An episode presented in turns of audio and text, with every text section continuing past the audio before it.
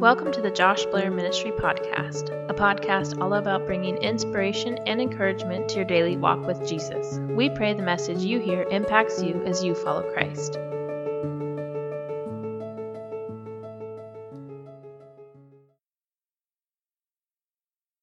Amen. God is so good. This morning, we have a special guest with us. His name is Alexis Cruz, right here from beautiful Madera.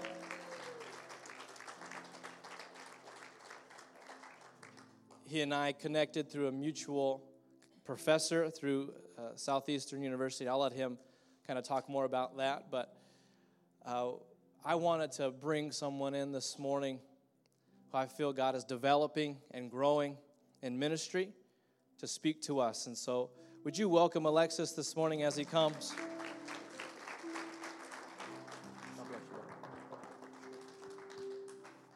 Well, good morning, you guys. Um, uh, my is Alexis, as uh, Pastor Josh has said. Um, I'll introduce myself just a little bit um, to get into the word. I don't want to take up too much time from uh, God's word, but uh, just to show you how small of a world this is. Um, yes, um, Pastor Josh said, um, I grew up in Madera my entire life. Born in Fresno, and then grew up in Madera out in the country my entire life. Um, graduated from Madera High. From Madera High, I had the call that God placed on my heart that I wanted to be a pastor. I wanted to be a minister. So um, I said, God, you know, open the door for me, whatever you want me to do, whatever you want me to go, um, go. And, you know, in high school, you're like, you know, my dreams and plans, your hopes, you build everything around what you want to do. And in the end, God has the final say. And, but I told God, God, eh, uh, if, if almost kind of like bargaining, you know, I was like, God, if, if you can, send me, you know, where I want to go, you know, like, let me fulfill my dreams. And um, God, you know, fulfilled that. And he said, you know what, if you want to go, I'll send you. Um, and I was uh, grateful and, um, for the opportunity to go to college in Florida. Uh, like I said, grew up in my entire life in middle, um, in middle of the country in Madera. You know, neighbors far away. Went to a city in um, Florida that's like the size of Fresno. So like I'm out of like you know like a fish out of water. You know, I'm like oh I don't know this place, but God sent me there. Um, God allowed me to complete my college four years. Um, I got my bachelor's degree last May um, in multidisciplinary studies. All that means is that I uh, got a degree in ministry. Um, and uh, but God, uh, every step of the way, you know, I grew up. Um, I don't know if some of you guys know this life. I grew up the life um, of a, of a, I was a kid of uh, farm workers. My parents were farm workers in the fields. Um, and when I left for college, uh, my tuition a year cost as much as my dad would make in one year of salary. And I said, God, there was days where you know my family didn't even have money for themselves to eat. How are they going to pay the bill for my school? But every moment, every step of the way, God was there and God provided. And God. And let me tell you this: it's, it is true when they say college is the best, you know, years of your life. Because I have no regrets. Um, I have, you know, one of the greatest times of my life. But even more so, I did it with God and I did it for God. You know, when uh, when I could have gone to any other school and like partied all I wanted, do whatever I wanted. You know, um, there was times where I was trying to, you know, run away from God, but God was like, no, no, no, no, you're here with me. We're going to do this together. And, and we did, and we did, and I'm back here now. I graduated last May. Um, I came back right before I graduated. Pastor uh, Dr. McNaughton, who's the professor that um, Pastor Josh is talking about mutually, he told me, "Hey, um, I had him for a class, and he said, "Hey, I want to keep in touch with you when you leave." And I was like, "Yeah, of course, I'd love to." He's like, "I'm going to go um, to California uh, next year um, to an extension site you guys have there. Um, I would love to um, see you again and, and have coffee." I was like, "Sure." And I thought he wouldn't call back, and I thought he would he'd probably forget. And uh, he called. He texted me one day. It was like a week before my birthday, I believe. It was in February. And he texted me. He's like, "Hey, I think I'm in your neighborhood. Where um, where do you live? Like, um, can you come see me?" And I was like, "Okay, I wonder where he's at, because California is a big state." And he's like, "I'm up in Modesto. Do you know where that's at?" I was like, "Yeah, I know where that's at. It's like two hours away from here. I know where that's at." He's like, "Yeah, can you meet me up?" Like, "Sure, I'd love to." We got up there. He introduced me, introduced me to Pastor Josh. He's like, hey, this guy is from Madera. That's where you're from, right? I was like, yeah, I know exactly where Madera's at. Um, I was like, yeah, I know exactly where Madera's from. And then he also knows another pastor, Pastor Dennis, or Pastor Sylvester, who I know as. He's the one who introduced me to the Assemblies of God, and he's the one who told me first about Pastor Josh, way before my professor told me about Pastor Josh. And he talked about him. He said, hey, I'd love to, you know, get in contact with you and Pastor Josh so you guys can, you know, talk. And then um, P- Professor McNaughton introduced me um, to him personally that day, and he told me like, "Hey, where are you from?" Like, "Oh, I'm from Madera." He's like, "Oh, I'm from Madera too." So that's how we met. Um, he told me, "Hey, I'd love to catch up with you and have coffee, and then um, invite you to you know come to our church and um, help out." And I was like, "Yeah, I'd love to." So all of that to say, small world, right? Um, going from Madera to Florida, from Florida meeting a professor who, you know, I had no idea who he was. Then from there, you know, him coming over here to California to meet me again once more, and then me connecting with Pastor Josh, and here I am today. Um, to get into God's word, what we're here for in the first place. Um, Pastor Josh has been telling me, um, he told me, hey, we're on um, finishing up, or we're doing a series on Nehemiah, on, um, on you know, the, uh, the work that Nehemiah was doing when, they, when the Israelites came back from exile. And I was like, yeah, of course, I'd love to. And I was reading Nehemiah, and I, um, my um, verses are going to be in chapters 5 and 6, where we'll see the work done. But before that, we'll see the final challenges that Nehemiah has right before the work is done. And we see how it relates to us and how God um, moves in us, moved in Nehemiah and in, the, and in his time, and still moves in us so that we can finish our work that God has placed in our heart. Because how many of you know that once God puts in work or, or, or something in our heart, nothing or no one can take that away from us? But we also have to be willing to do that work, to go forward and say, hey, the distractions and stuff will come, and they definitely will. But in God, we are more than conquerors and we're able to move forward and finish the work that God has done. So I'll start off today um, with actually the final verse that I'll, talk to you guys about in Nehemiah, but I'll start it off here because um, we know the ending and we know how the story goes, but we um, I want to show you guys, um, you know, how God works in, in this um, in our lives. So um, Nehemiah six, I have the verses. Trust me, well, you'll see them here. Uh, Nehemiah six. If you open your Bible for me, Nehemiah six, uh, verse 15. Um, short little verse. We'll say this, and then I'll pray, and then we'll get right into it. Um, Nehemiah 6 15 says this in the name of the um, Father, the Son, and the Holy Spirit. So the wall was completed on the 25th of Elul in 52 days. Verse 16. When all our enemies heard about this, all the surrounding nations were afraid and lost their self confidence because they realized that this work had been done with the help of our God. Let us pray. Thank you, God, for this day that you've given us, Lord. I thank you so much for this time that um, you get to uh, that we get to be here, Lord, to worship you, Lord, in the house of the Lord, God. Uh, we praise you that you are God, that you are with us, and that our work is done in you, God. That you are with us no matter where we go and what we do. And I pray for everyone here, Lord. May they hear your word, God. May they, uh, may you speak to them today, Lord. May you open our hearts, open our eyes, and open our ears, God, to do what you have called us to do. I ask that any word that comes from my mouth be from you, God, and anything that is not, fall to the floor, God.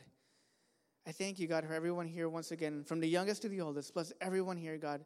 Bless um, those people who um, are um, that who, who, could not be here today, Lord. Bless them as well wherever they go. And I ask also for every other church, uh, missionary, um, Bible study group, uh, prayer group, worship team that might be doing your work right now, God, wherever they are across the globe, that you be with them, God, and you bless them and guide them in all they do as well. I pray all this in Jesus' name. Amen. All right, so Nehemiah, um, as you guys have heard over the past few weeks, Nehemiah had many struggles, but he also had many attacks come against him and the work that God had placed on him. Just as it looks like the work is about to be done, the attacks continue and seem to be stronger. However, Nehemiah does not fear, nor does he step, nor, nor, nor does he stop the work because of this. Instead, he continues the work because of this and turns to God for help and direction. In return, God helps Nehemiah discern and make the right choices when he has to make those choices. How many of you know in your personal life, I know it in my personal life as well, um, that uh, when you when you're you know when you're receiving the blessing of God or when you're receiving uh, the work of God or you're doing the work of God and you're about to finish a task, whatever God has put in your heart, because we know that you know life we go and you know and works that God does for us. And how many of you know when you, you feel it? You know it's on the horizon. You know that healing is coming. You know that that blessing is coming. You know that that uh, spiritual um, healing is coming. You know that the you know God's fire is going to descend upon you. Um, that you're going to do great works for Him. And right before that happens, you know you get that unexpected letter, or you get that unexpected bill, or you get that unexpected um, um, family member or coworker that's saying, saying negative things to you, or you get something right. Something comes up along the road and impedes you. And oftentimes, those some things are some of the hardest things you will go through. are some of the toughest things that you will see. But in all of that, we realize that God works for a purpose. And God sees a purpose in every single one of you. But we have to realize that those distractions are all they are is just that distractions. They have no meaning. They have no um, they have no body to them. All they are are attacks from the enemy trying to um, distract you and pull you away from the word of God. But how many of you know that God, when God speaks, not a single syllable is in vain, and not a single word is empty? Because what God um, speaks, it becomes into existence. God spoke the stars in the skies, the animals, the trees, everything on this planet, He spoke into existence, right? Out of nothing. Um, the, the, the word in, um, in um, I believe it's uh, Hebrew, um, ex nihilo, or Latin, out of nothing. You know, the things that we try to explain as humans, like, oh, this came from, like, you know, a big giant explosion, or this came because of this. We all know it came out of nothing. Why? Because God just spoke it into existence, and it came to be. So, not a single word, not a single word of God's promises that He speaks to His people during their time, Old Testament, New Testament, and during our time, you know, 2018, 2019, none of it is in vain. Because God's word is full of power. And God's work is something in us that no man can take, that no government, that no king, that no family member, that no friend or coworker can distract us from. Why? Because the enemy has no power over us anymore, right? God had the final say at Eden as much as he has the final say at Calvary. Because if it had not been for that, in Eden, God would have left us and said, All right, you guys messed up. I'm gonna, I'm gonna move on, you know? No. But he says to the serpent, You know, I'm gonna send someone who you're to strike their heel, but he's to crush your head. And then he sends Jesus. You know, from the beginning of time, it's already there. The plan of redemption, the plan of salvation, it's already there. And it comes to be on that day that Jesus is crucified. And he gives up his spirit and he says, It is finished. Not, it's going to be finished. Not, I'm going to finish this. No, once and for all, it is finished. Satan, you have no power over my people. You have no power over their works. You have no power over any one of, any one of my children. Why? Because I have redeemed them. I paid the price, and this is it. It is finished. But how many of you know that the story didn't finish there? Before that, Jesus calls his disciples together and says, Hey, come here. I'm going to give you one last commandment the Great Commission. Go into the world and make disciples, baptizing them in the name of the Father, the Son, and the Holy Spirit. Imagine if they had given up their work. I don't think, you know, uh, the church would be here in the United States at all if it had been for them. Um, it's funny when you grow up, uh, or at least I did when I grew up in, um, in school and in, as a little kid in Sunday school. You know, I always wondered, you know, um, well, obviously in America, uh, when you read history, they start off like you know at the American Revolution, right? At the founding of the nation, the United States. You don't really hear about like you know other worlds, um, you know, history until later on, uh, like how that affected you. But my little, you know, my little brain says, "Oh my gosh, the world started in America." you know, oh, history started in America, and then you realize later on, you know, as you grow up and study world history, now, like you know, there was thousands of you know people and civilizations that came way before us, before we even came to be. You know, and uh, I always thought too, um, oh, the Bible's got to be the same way. Christianity started in America. And they're like, no, Christianity started way, way, way, way back in the Middle East, you know, in Israel when Jesus came about. All that to say that um, imagine if the disciples had given up and said, hey, you know what, our work here is too much. You know, there's a, a, a guy um, that's an emperor of this giant, you know, empire called Rome that we have no chance whatsoever against defeating or doing anything against. And yet, Jesus tells them, wait in the city until you receive power from on high. And then you will be my witnesses through all the world. Imagine if they had said, you know what? No, I don't know. Why don't we just leave instead? Why don't we just do this our own work? You know? Why don't, you know, this guy that we followed around, now he's dead and now he's gone. What are we supposed to do? You know? But all this to say that this is nothing new. Nehemiah saw this, you know, in his time. The story here in, um, in Nehemiah is the Israelites have come back from exile. We know the story. The God of Abraham, Isaac, and Jacob tells Abraham, hey, your descendants are going to be great and numerous. And they're going to be as much as the sand on the, on the, on the, on the, on the, on the beach, as the stars in the sky. Time passes. We get to Joseph and his brothers. Joseph is sold to um, slavery in Egypt. And then, you know, we know the story. He's, uh, he's accused of things that he doesn't do. He's in jail. Um, the Lord raises him up, finds favor. Um, his family comes down. He redeems his family. And, you know, it's all happy. And then the Bible says time passes by, and then the Israelites become numerous. They start growing in number. And in Egypt, you know, the Pharaoh says, hey, a new Pharaoh comes down um, and says, hey, you know, these people are going to outgrow us, or overpopulate us. They're going to take over our country. We got to do something about them. So they put them into slavery. And then for hundreds of years, they're in slavery until a guy named Moses, God calls and says, Hey, I want you to lead my people out of slavery into the promised land, the land that I swore to their ancestors, Abraham, Isaac, and Jacob. And Moses says, God, who am I that you want me to, send, you know, that you send me? And we see time after time after time, God proves just how powerful He is, just how strong He is. He leads them out of Egypt, through the wilderness, through across the sea, through the um, through the wilderness, and into the promised land with Joshua. And the story continues. You know, then we see the the the the judges. You know, uh, Samuel, the prophet Samuel, um, all of them, the kings, David, Solomon, um, Saul. We see them all. You know, we see the history of them. And then we get to the point of Nehemiah's time where right before Nehemiah's time, Israel had gone so bad that God had to put divine justice on them. God had to intervene and say, All right, this is it. I've given you chance after chance after chance after chance. And I've redeemed you time and time and time and time again. And I'm going to redeem you again.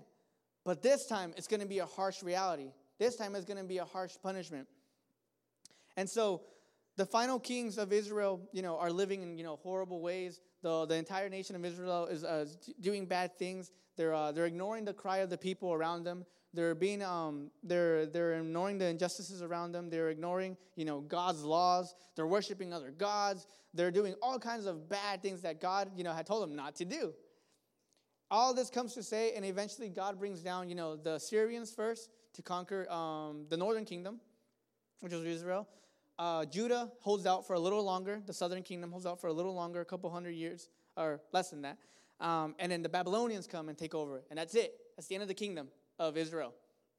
And so they're sent away, where we see Daniel. Daniel and his friends are sent away to Babylon, you know, to a, a country that's not their own. And they spent almost their entire lives there until finally, you know, the Babylonians are conquered by the Persians. And this, and you know, th- you can read about this in actual history, you know. Um, this actually happens. Then finally, you know, King Darius sends them home and says, All right, you know, um, the Jews that were under, you know, the Babylonians, you guys are free to go home now. You guys can return to your promised land. You guys can return to your home. Here, I'm going to give you guys stuff to take back with you, you know? I'm going to give you permission to go back and rebuild your city, rebuild your country, rebuild your society. And through all of that, we see God working, right? Because God, had God not wanted to do that, He would have left them and said, hey, you know what? You're going to be under yoke forever, you know? And then Nehemiah is in the group that people that come back with them. You know, Nehemiah is the governor, the, the person in charge of the people.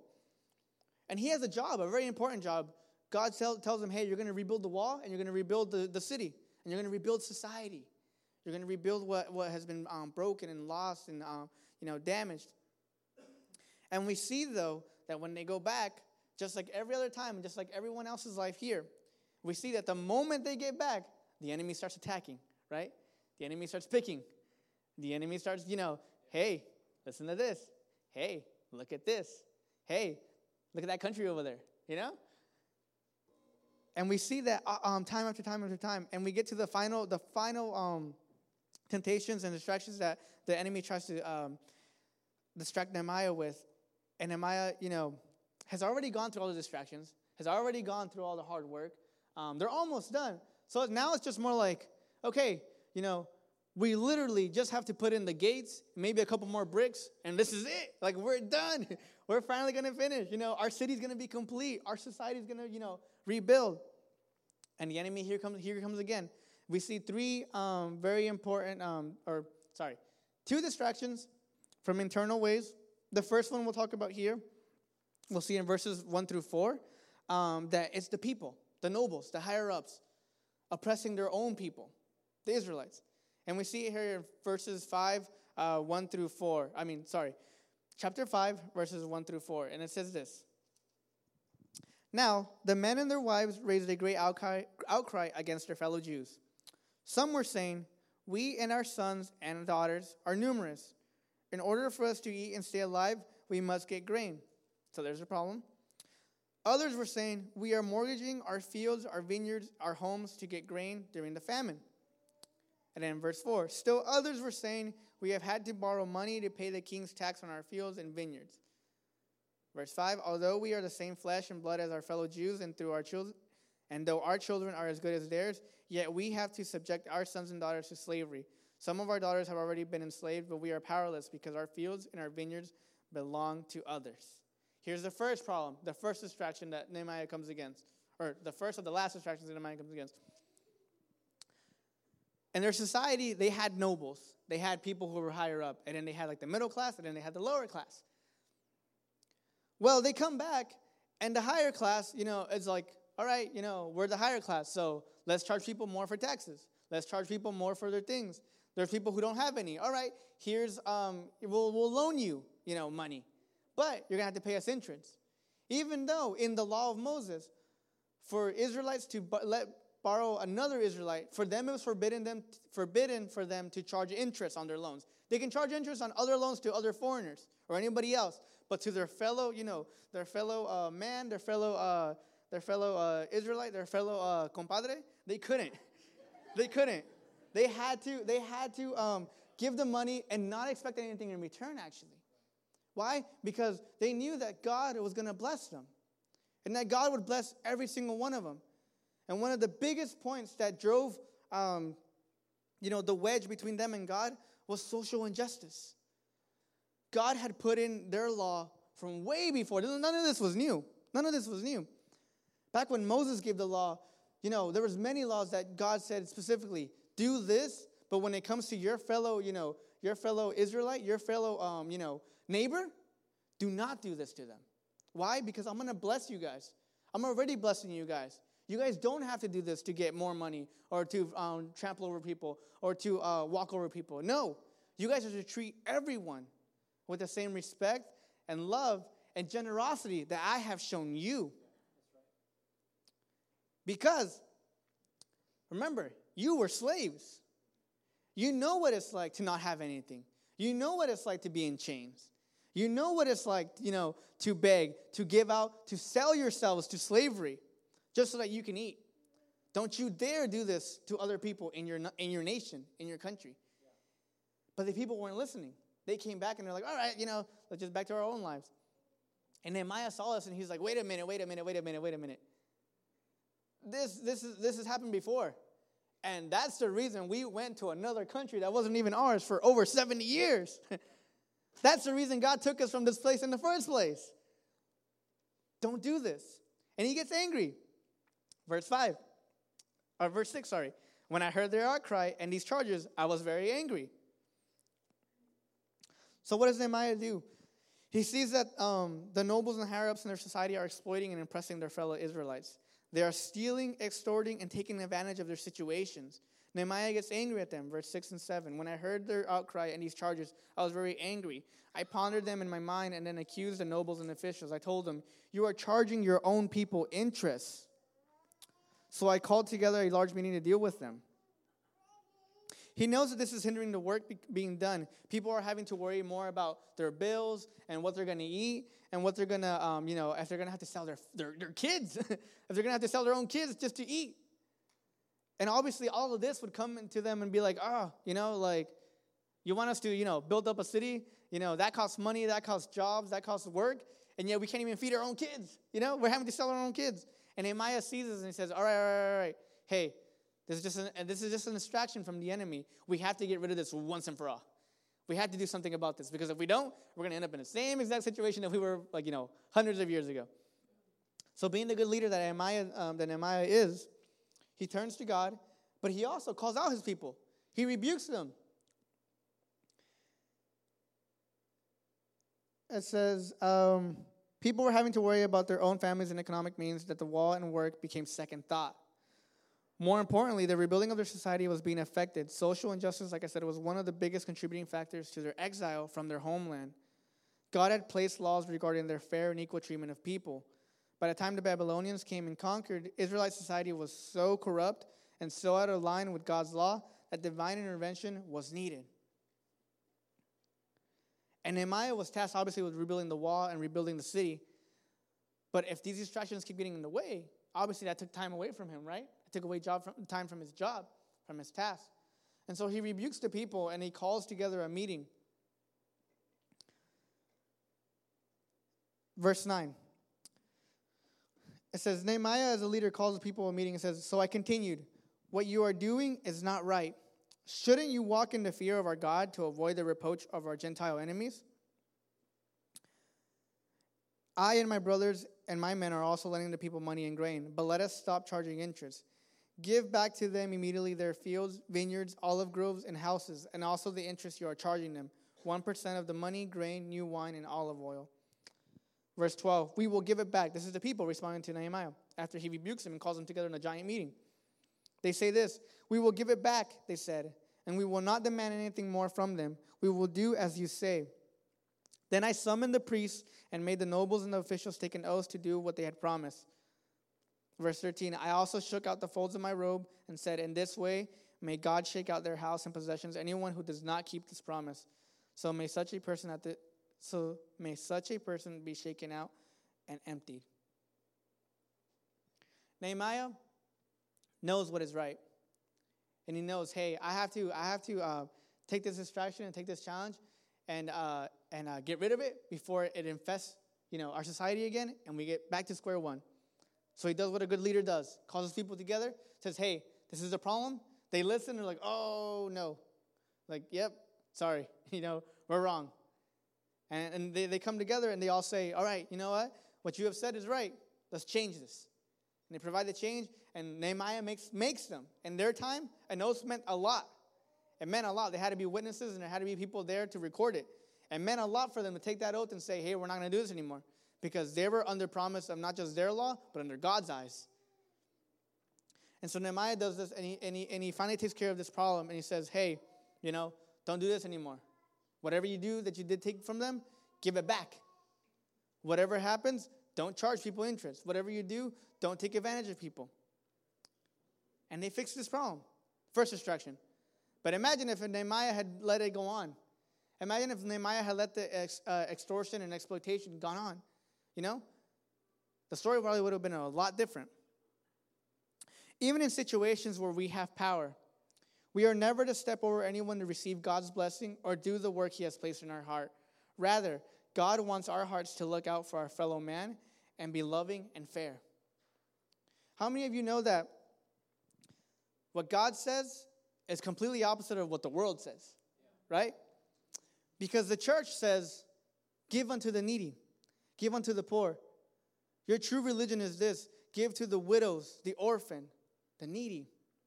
This is how you will treat people. The world says, hey, you want money? Do whatever you have to do to get it. Have you guys heard of a, a the business world? And have you guys heard of a, a little company a uh, long time ago uh, by the name of Enron? If any of you guys remember that company, have you guys heard of a of a, of a guy named uh, Bernie Madoff? These are just examples of some of the uh, uh, few people or corporations that in the business world. How many of you know? If any of you work in the business world, I work in a, in a, in a secular, you know, marketplace, uh, in the business world, as you would call it. A little different, but it's still the same thing. At the end of the day, it's all about the money, right?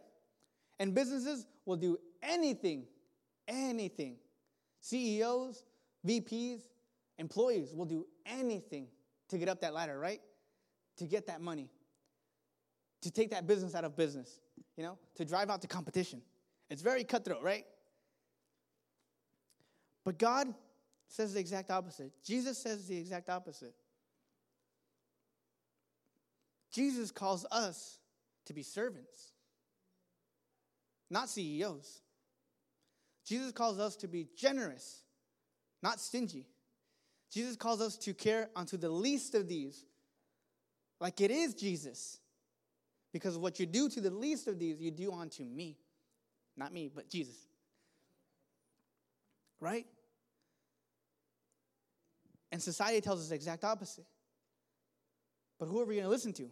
God, the God who knows everything and has everything, and who's everything that is on this planet the gold, the silver, all the minerals, all the gems who made them?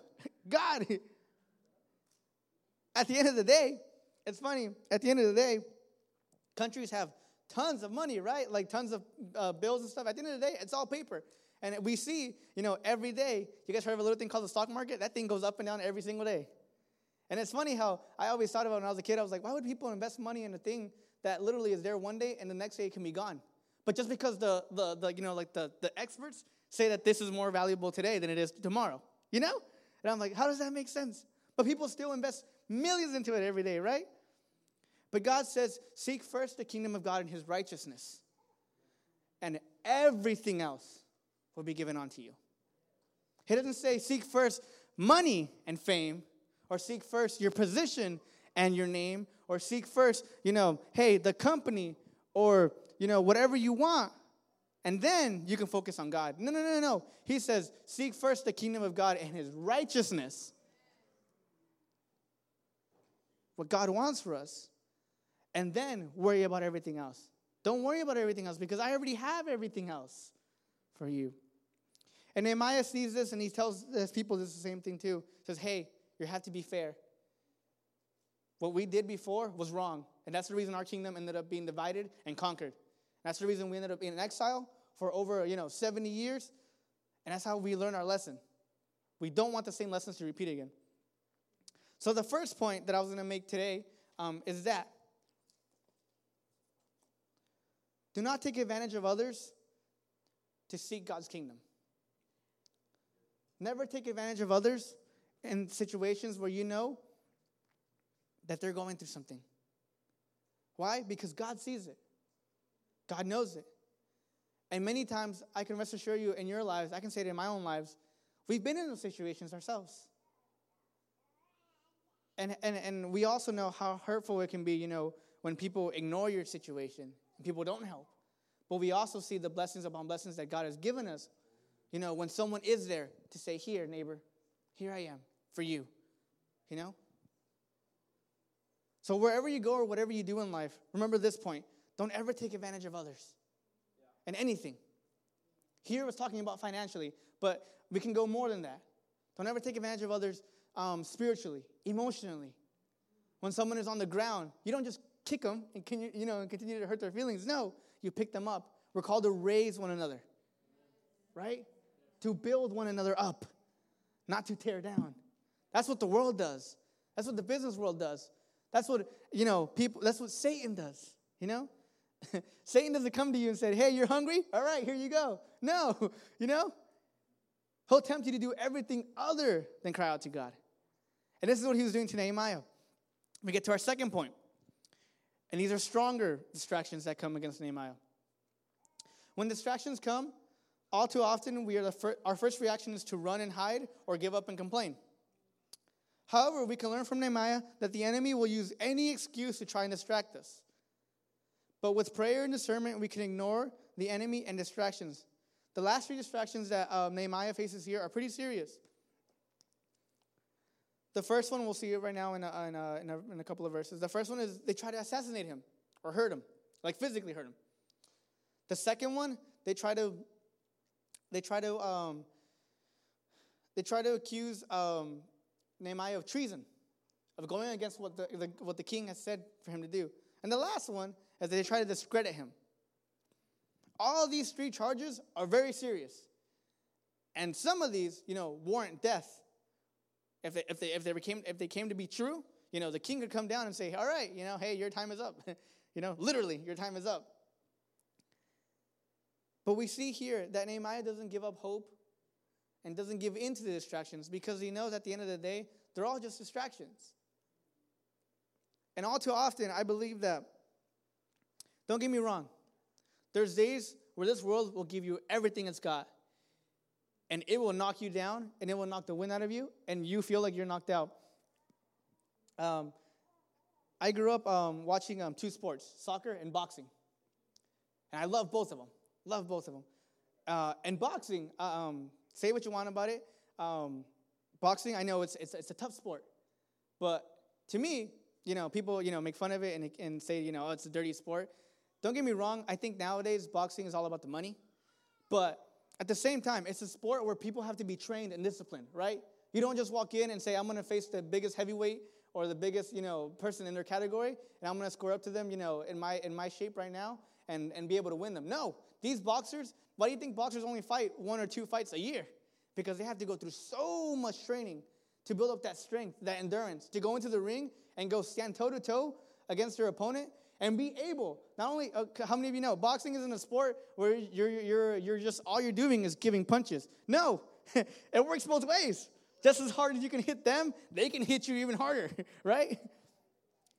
And growing up and watching boxing you see you know i, I, I look at these uh, boxers and, I, and these guys like i said some of these guys you know their entire lives have trained and you see them they walk in you know with the muscles you know you've seen them right you've seen them the heavyweights even the lightweights like any any boxer, look at them. They're not, you know, like out of shape, right?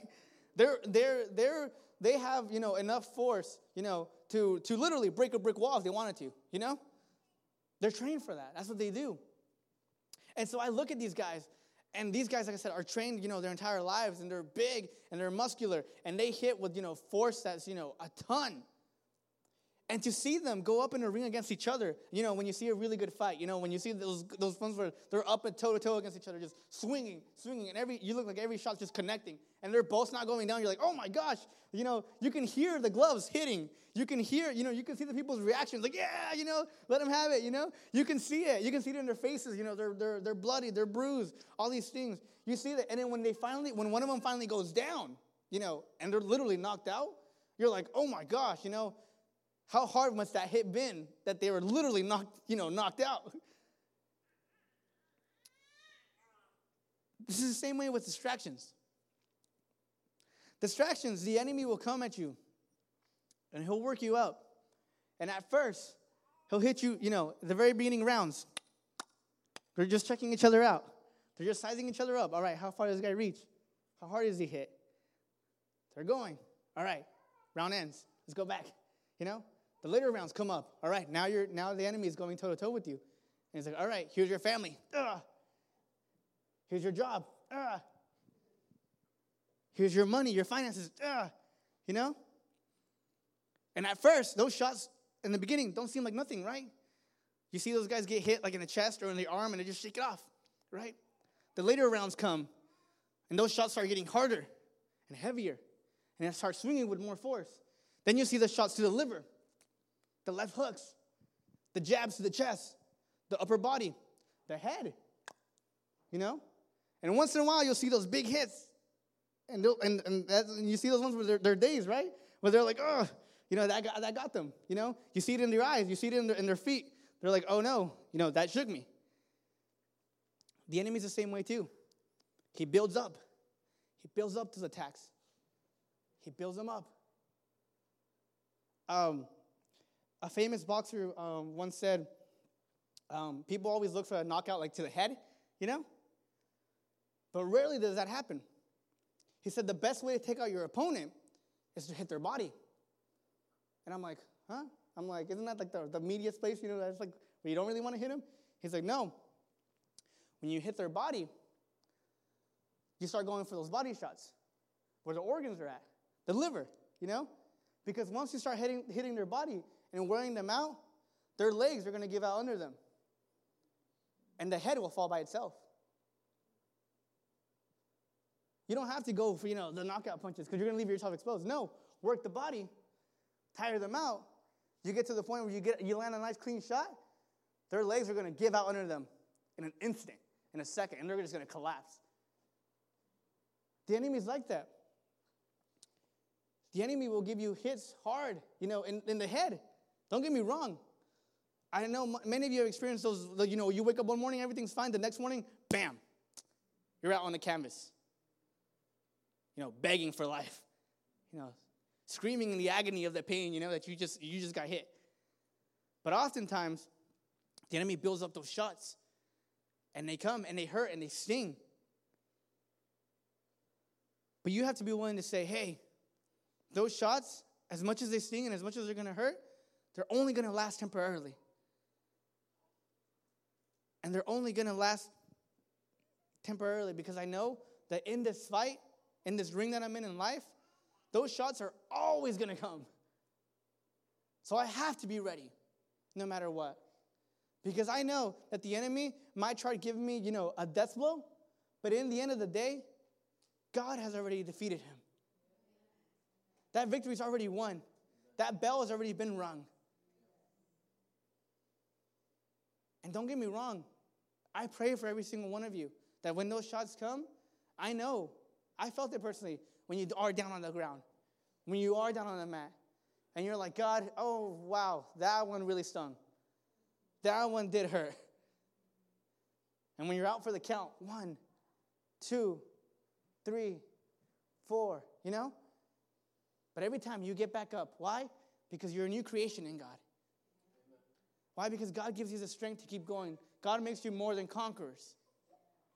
I'm not saying all this to say, oh, I want you guys to go out and learn how to box so you guys can uh, do this challenge, you know, in real life. No, no, no. I'm telling you to give you guys the example, the metaphor of what it looks like to actually fight, to stand toe to toe with your enemy, with the enemy, with Satan in the ring. To take those hits and still keep going to take those hits and say, all right, they're just distractions. They're going to get in the way and they're going to hurt and they're going to sting. But I'm going to get back up every time. Because imagine if Jesus had given up. imagine if Jesus had given up on the cross. Before the cross. Imagine if he said, you know what? In Gethsemane, I don't want to. You know what, God? Your will be done. Yeah, yeah, yeah. But you know what? I definitely don't want to be crucified today.